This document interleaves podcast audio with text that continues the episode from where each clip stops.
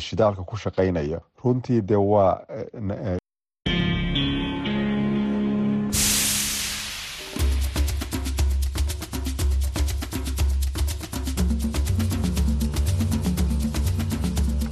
Hii ni idhaa ya Kiswahili ya Sauti Amerika ikiwa jieni moja kwa moja kutoka Washington DC. Assalamu alaikum mpendwa msikilizaji, popote pale ulipo, karibu katika matangazo yetu ya saa moja unusu. Mimi hapa studio ni Abdu Shakur Abud na mimi jina langu ni Harrison Kamau. Karibu kwenye matangazo yetu ya leo jioni, ikiwa ni Jumatatu tarehe 19 Februari mwaka 2024.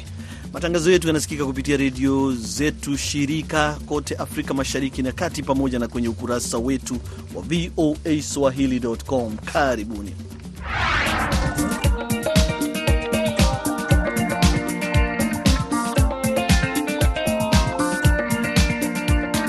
Na mpendo msikilizaji, basi kati ya ripoti za kuandalia hii leo ni kwamba serikali ya Kenya yapendekeza kupunguza matumizi ya serikali kuanzia mwisho wa mwezi Juni katika juhudi za kutumia fedha kwa miradi muhimu inayostahiki. Na katika taarifa nyingine, hali inaendelea kuwa ngumu kwa wakazi wa mji wa Goma, mapigano yakiendelea katika mashariki ya Jamhuri ya Kidemokrasia ya Kongo. Hizo ni baadhi za ripoti za kuandalia leo hii kutoka hapa idhaa ya Kiswahili ya Sauti Amerika. Lakini kwanza, Harrison, habari za dunia.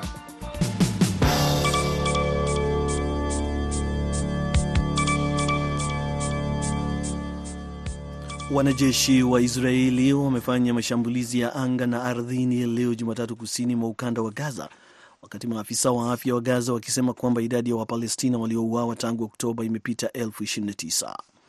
Wizara ya afya inayoendeshwa na Hamas imesema kwamba watu 107 wameuawa ndani ya siku moja iliyopita na kwamba jumla ya watu waliojeruhiwa kutokana na operesheni ya Israeli ndani ya Gaza imefikia elfu 69.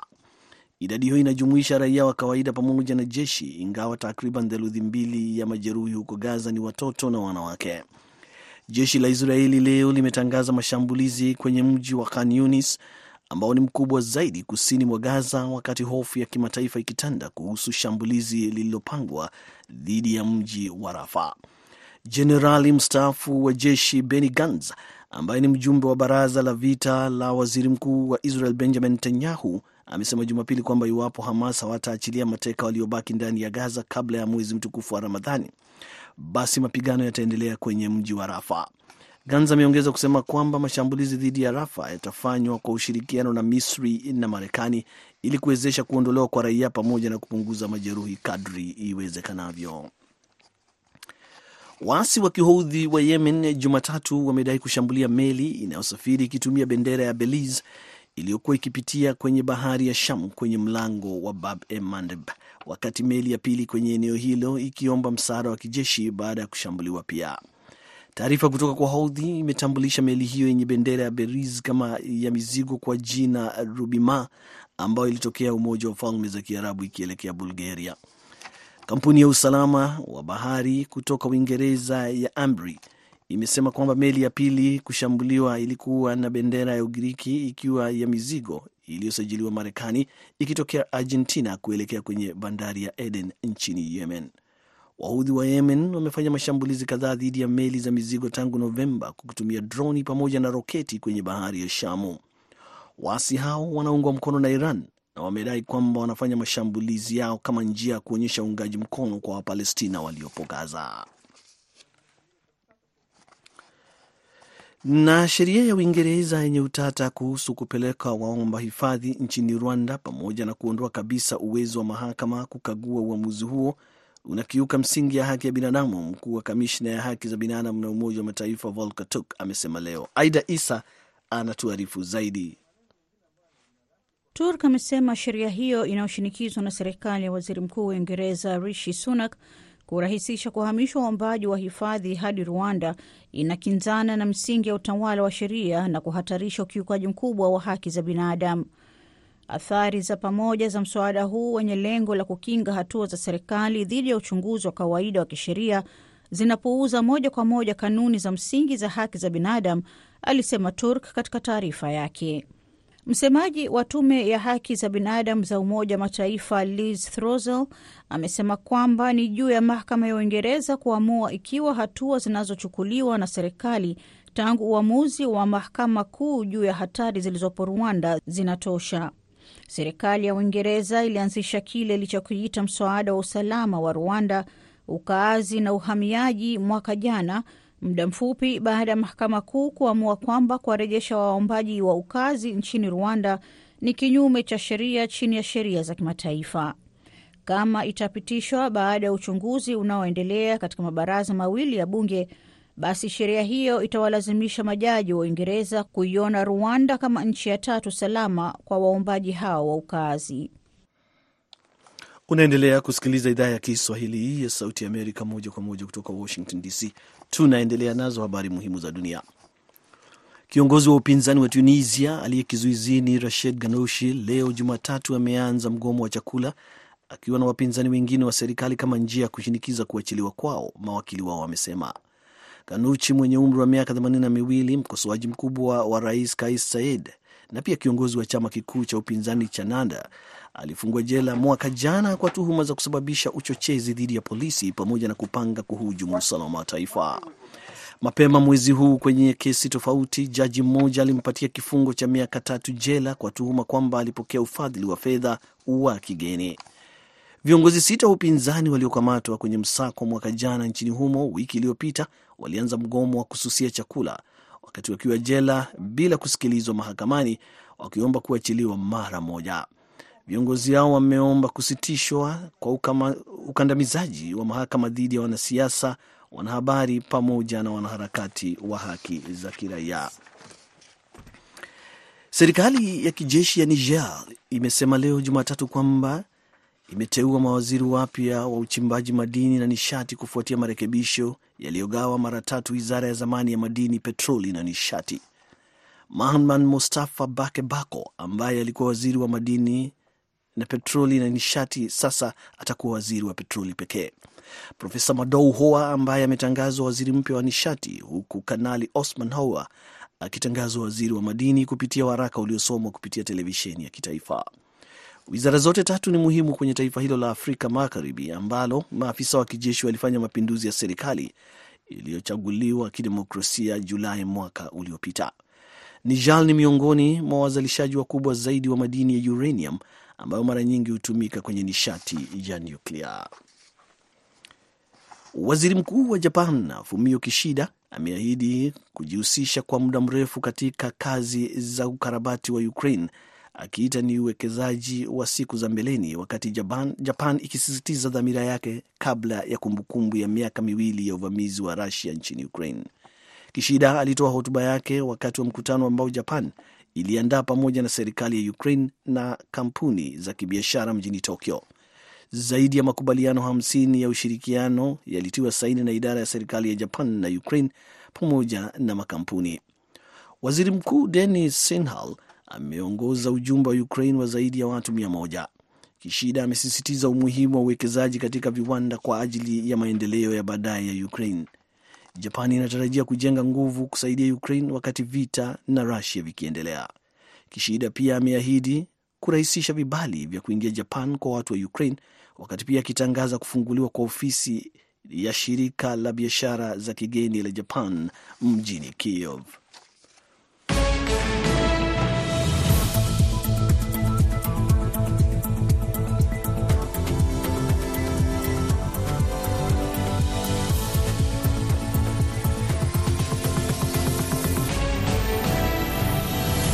Nam, napenda wasikilizaji, baada ya taarifa hiyo habari, hivi sasa habari yenye uzito mkubwa uh, hii leo jioni inatupeleka huko Goma, mashariki ya Jamhuri ya Kidemokrasia ya Kongo, ambapo mapigano yanatia wasiwasi, na hii leo vijana kutoka kundi la Lucha na mashirika ya kiraia waliandamana katika mji huo unaozingirwa na waasi wa M23 wakishutumu Marekani na Ulaya kukaa kimya kuhusu mateso wanaopata. Auster Malivika na ripoti kamili.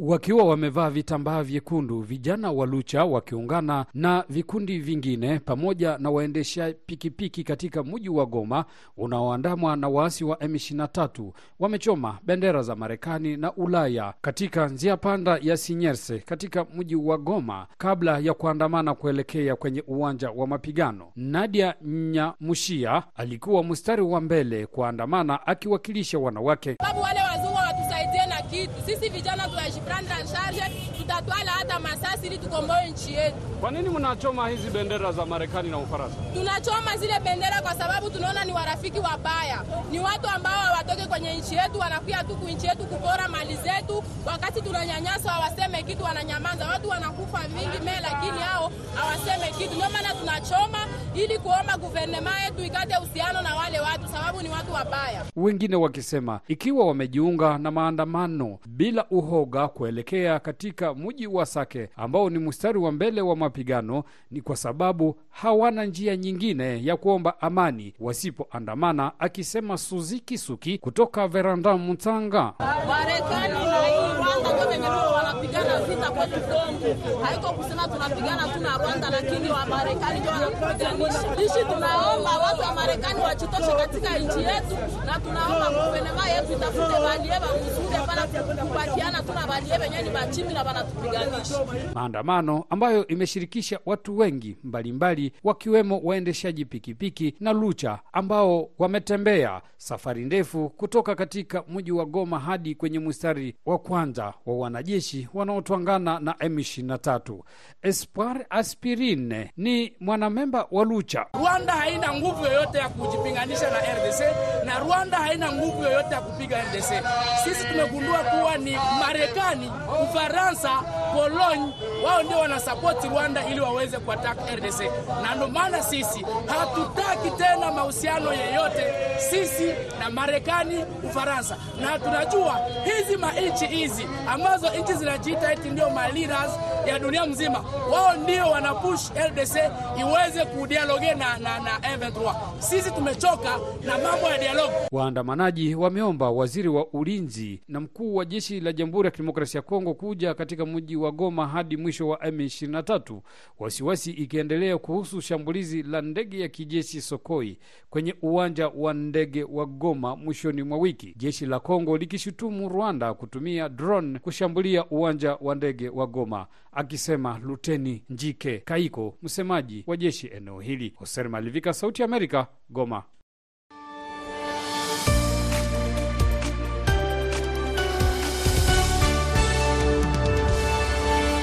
Unaendelea kusikiliza idhaa ya Kiswahili ya Sauti Amerika, Washington DC.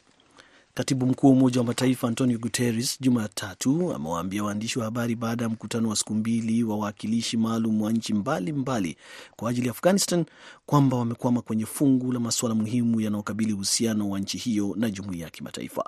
Kwa mujibu wa Umoja wa Mataifa, lengo la mkutano huo ulioanza Jumapili lilikuwa kujadili jinsi ya kukabiliana na ongezeko la ushiriki wa kimataifa nchini Afghanistan, kama mwenzangu hapa Abdi Shakur Abud anavyoisoma ripoti.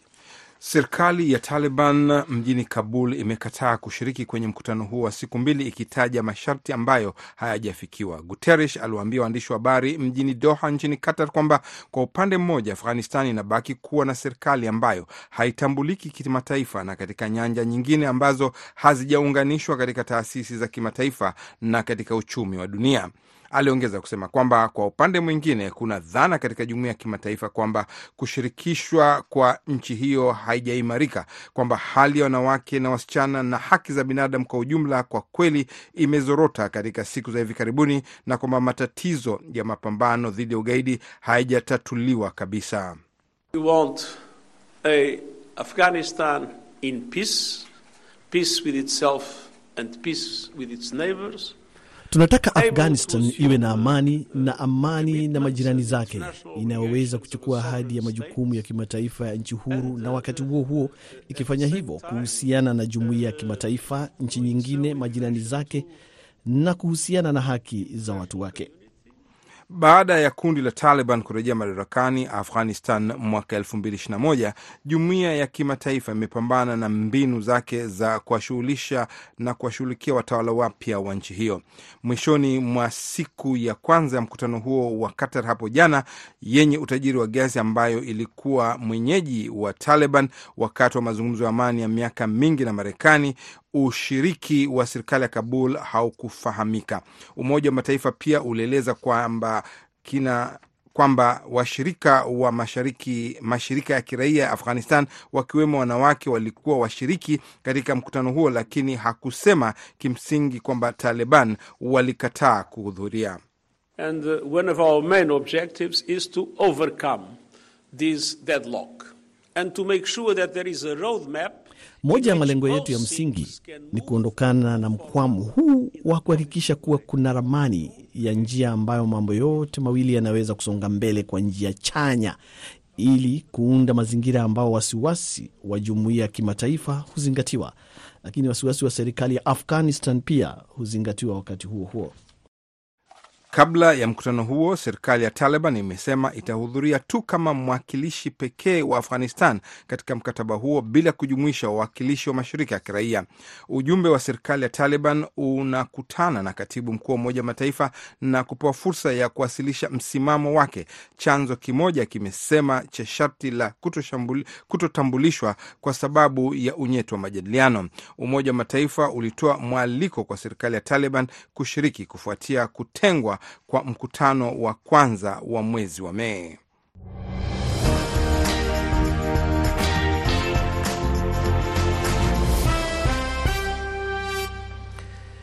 Serikali ya Kenya imependekeza kukata shilingi bilioni 78.6 kutoka kwa bajeti yake ya mwaka wa kifedha unaoisha Juni 30 kama sehemu ya juhudi zake za kuweka fedha kwa matumizi yanayofaa kutokana na kile kinachotajwa kuwa rasilimali ndogo.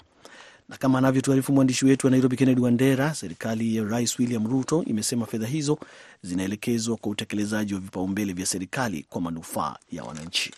Pendekezo hilo lililomo kwenye nyaraka mpya za bajeti pamoja na hatua za mapato kutoka wizara ya fedha na ambalo litawasilishwa na kukabidhiwa bunge hivi karibuni kwa uidhinishwaji, linalenga kupunguza bajeti ya jumla ya mwaka huu wa kifedha 2023 na 24 unaoisha Juni kwa asilimia 1.9 ya bajeti ya shilingi trilioni 3.67 kwa kile serikali inakitaja kuwa ni mahimizo ya upungufu wa matumizi ya kawaida unaoendana na mpango wake wa uimarishaji wa fedha wa serikali unaolenga kubana matumizi yasiyo ya lazima.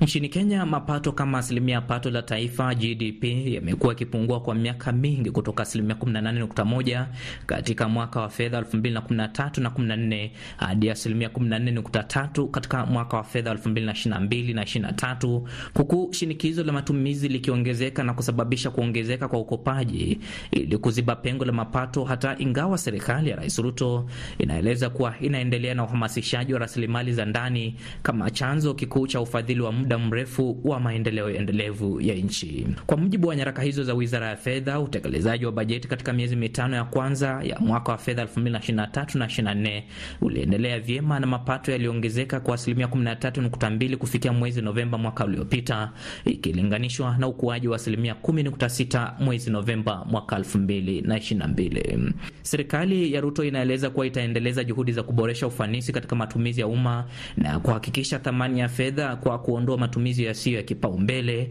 kuhalalisha matumizi ya kodi, kuongeza matumizi ya ufadhili wa ubia kati ya sekta ya umma na sekta binafsi kwa miradi yenye faida kibiashara na kuwekeza katika njia za kidijitali kuwezesha manunuzi ya umma. Johnson Denge, mfuatiliaji wa uchumi nchini Kenya, anaeleza kuwa hatua hiyo itaiwezesha serikali kugharamikia mahitaji yake ya kimsingi na kuweka nguvu zifaazo kwa mahitaji ya umma. Matarajio yao ya kuchukua kodi ama ushuru hayajafikia kiwango ambao walitarajia, na hii ni kwa sababu ya kwamba wakati unapoongeza kiwango cha kodi na uchumi hauko sawa, basi inakuwa ngumu hasa kwa biashara hizi ama wananchi kufanya biashara na kupata pesa za kutosha na kuweza kulipa kodi ile vile unavyotaka. Aidha, Bwana Denge anaeleza kuwa kwa sasa mazingira ya kufanya biashara hayaridhishi kwa mifumo ya kodi, na hili linatatiza serikali kufikia malengo yake kwenye bajeti. Kuna wastage mingi sana ambayo inaendelea e, na hiyo kiwango hiki ambacho wanapunguza ukilinganisha na bajeti inakuwa ni kiasi kidogo sana ambacho kitakuwa na Uh, impact yoyote. Utawala wa Rais Ruto umeyataja maeneo matano ya kipaumbele kukwamua uchumi wa Kenya na kuzalisha nafasi nyingi za ajira. Maeneo hayo matano ni mabadiliko ya kilimo na ukuaji jumuishi, uchumi wa biashara ndogo na za kati, nyumba na makazi, huduma ya afya na mifumo ya kidijitali na sekta ya ubunifu. Kennedy Wandera, Sauti ya Amerika, Nairobi.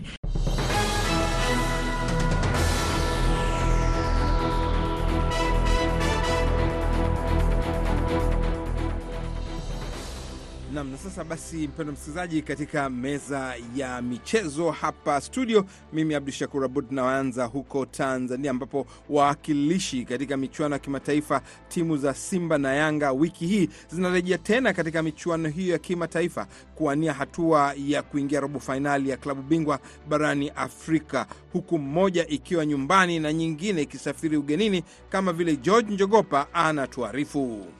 Simba watasafiri kuelekea huko Ivory Coast kovara na ASEC Mimosa, na tayari mashushushu wake wa kisoka waliondokana mapema kwenda kusoma mazingira nchini humo. Timu ya uchezaji kamili itakuwa pipa hapo kesho kuelekea Abidjan, tayari kwa mchezo wake utakaochezwa hapo Februari 23.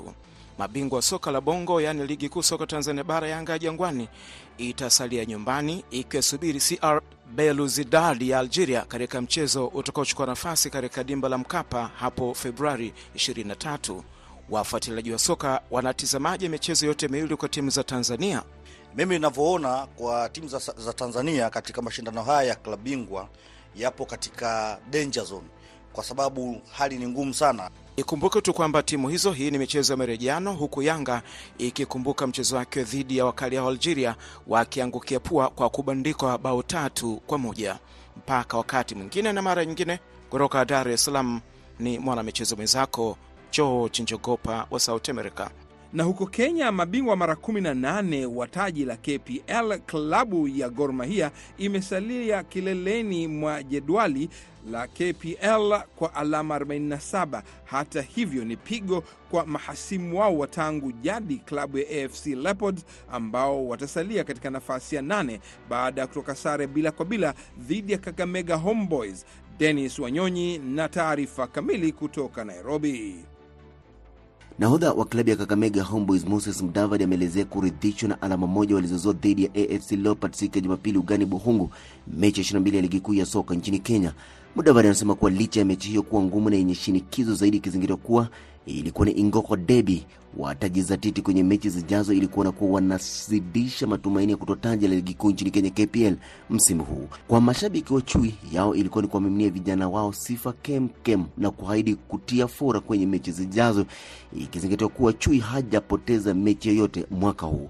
Eh, FKF Premier League FC ndio still unbeaten. Nafikiri tunaamua mwaka huu kile kitu kitatupiga tu ni upepo na picha peke yake. Vijana wanajituma, hatumeamua ile timu inakuja mbele ni kupata zake na ziende. Homeboys wameponea. Kutokana na sare hiyo, chui imesalia katika nafasi ya nane kwa alama 31 huku wakilishi hao wa zamani wa kombe la mashirikisho barani Afrika kwa maana Kakamega Homeboys wakisalia katika nafasi ya saba kwa alama 33. Kwa niaba ya Sauti ya Amerika, meza ya michezo kutoka Nairobi nchini Kenya, mwanakwetu mimi Yarwa Denis Wanyonyi na huko DRC, Jamhuri ya Kidemokrasia ya Kongo, kandanda, ligi ya maklabu bingwa Afrika, mechi ya hatua ya mwisho ya makundi imeanza wiki hii. Wazee wa kazi TP Mazembe watakuwa wakipambana na kuona kigumu dhidi ya Pyramid FC ya Misri mjini Lubumbashi. Kahuzi Kosha akiwa Lubumbashi ana ripoti kamili. Kinyanyuro cha kombe ya maklabu bingwa mchezo wa kandanda barani Afrika itaanza kutifua vumbi wiki hii. Tipi Mazembe anawakilisha Jamhuri ya Kidemokrasia ya Kongo ataipokea mjini Lubumbashi Jumamosi tarehe 24 kwenye uwanja wa mpira wa Kamalondo timu ya Pyramid FC ya Misri ifikapo saa saba GMT. Kwenye mechi ya maingilio TP Mazembe ilipata ushindi ugenini wa goli moja kwa sifuri. Je, matabiri ya wakereketo wa michezo mjini Lubumbashi kuhusu mechi baina ya TP Mazembe na Pyramid FC?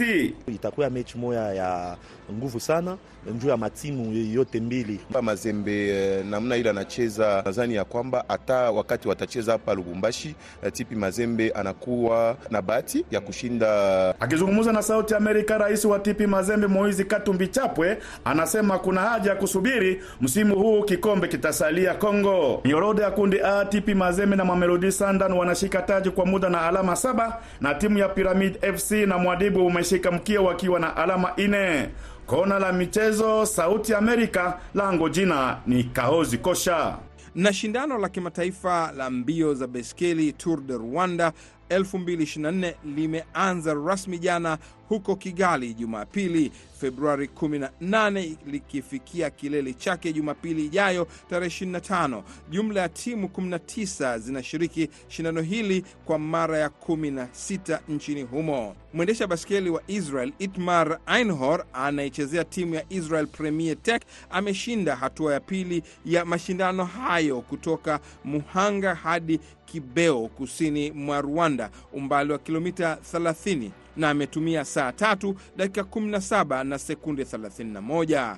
Zaidi kuhusu michezo kutoka Kigali, huyu hapa Christopher Karenzi. Kwa muda wa siku nane waendesha baskeli wanaoshiriki turu ya mwaka huu wataendesha baiskeli umbali wa kilomita 740 kote nchini. Kamzinzi Fredi ni kiongozi wa shindano la Tour du Rwanda. uyu mwaka navuga ko Mwaka huu niseme kwamba timu ambazo zimeshiriki ni kali mno. Kwa kweli ni mara ya kwanza tumepokea timu ambazo ziko kwenye kiwango cha juu barani Afrika. Rwanda imejipanga vizuri kwa maandalizi ya mbio za baiskeli. Nafikiri ndio maana tumepewa idhini ya kuandaa mashindano ya mbio za dunia. Bingwa mara nne wa Tour de France Chris Froome ni miongoni mwa waendesha baiskeli kutoka Israel Premier Tech. Timu yake ilishika nafasi ya pili hapo jana. Ni hayo tu tuliokuwa nayo hii leo katika meza ya michezo kutoka idhaa ya Kiswahili ya Sauti America, Washington. Na ndo tumaliza matangazo yetu kwa hii leo jioni. Asante mpendwa msikilizaji kwa pamoja nasi, usikose kwa nasi wakati mwingine. Nilikuwa studio hapa na Harrison Kamau, katika uongozi wa produsa alikuwa Aida Isa, mimi ni Abdu Shakur Abud, nikutakieni usiku mwema, kwaherini.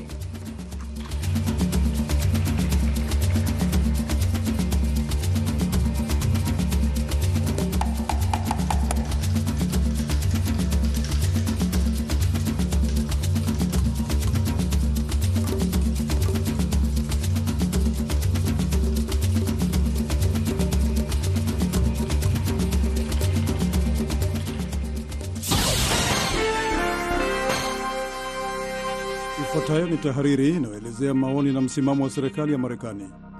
Jumatatu ya tatu ya mwezi Februari wa Marekani huadhimisha siku ya marais. Leo maadhimisho haya yanamkumbuka kila rais wa zamani na wa sasa, hasa George Washington na Abraham Lincoln ambao siku zao za kuzaliwa zinatofautiana kwa siku kumi tu, Februari 22 kwa Washington na Februari 10 kwa Lincoln. Hata hivyo, maadhimisho ya awali na baadaye kutambuliwa rasmi kuwa likizo mwaka 1971 hayajawahi kubadilisha jina la siku ya kuzaliwa kwa Washington kuwa siku ya maraisi na pia hayamkumbuki Lincoln. Ni kama ilivyokuwa siku zote, siku ya shukurani na kutambuliwa kwa rais wa kwanza wa Marekani George Washington. George Washington aliongoza jeshi la waasi lililopata uhuru kutoka kwa Uingereza. Alikuwa maarufu sana. Maadhimisho ya kwanza ya siku yake ya kuzaliwa ilikuwa mwaka wa 1778 kwenye kambi ya jeshi la waasi huko Valley Forge, sio mbali sana na mji wa Philadelphia. Zama hizo kundi la wacheza ngoma na wachezaji waliimba wimbo wa siku ya kuzaliwa mbele ya vyumba vyake. Washington baadaye alisema kwamba sherehe ilianza kama kicheko kwa mfalme George. Washington hakuwa mtu ambaye alitaka afanyiwe sherehe na akumbukwe, lakini alielewa umuhimu wa mtu anayeunganisha wengine, mtu ambaye angehamasisha wananchi na kuwapa moyo wa kufanya kazi pamoja kwa manufaa ya nchi yao.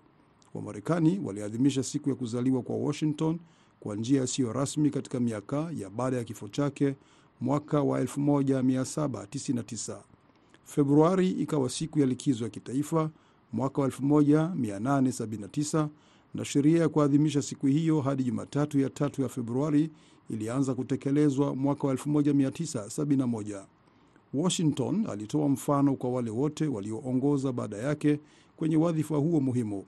Aliweka taifa kwenye msingi mzuri wa kifedha na akaongoza vijana wa Marekani kupitia kazi ngumu ambayo ilianzisha kwa haraka nchi iliyothabiti ya kidemokrasia na serikali inayoheshimu sheria. Kwa kuondoka madarakani kwa hiari baada ya mihula miwili ya miaka minne kila mmoja, kwa kuhakikisha makabidhiano ya madaraka kwa amani kwa kiongozi aliyechaguliwa, George Washington alionyesha mfano bora kwa marais wote waliofuata.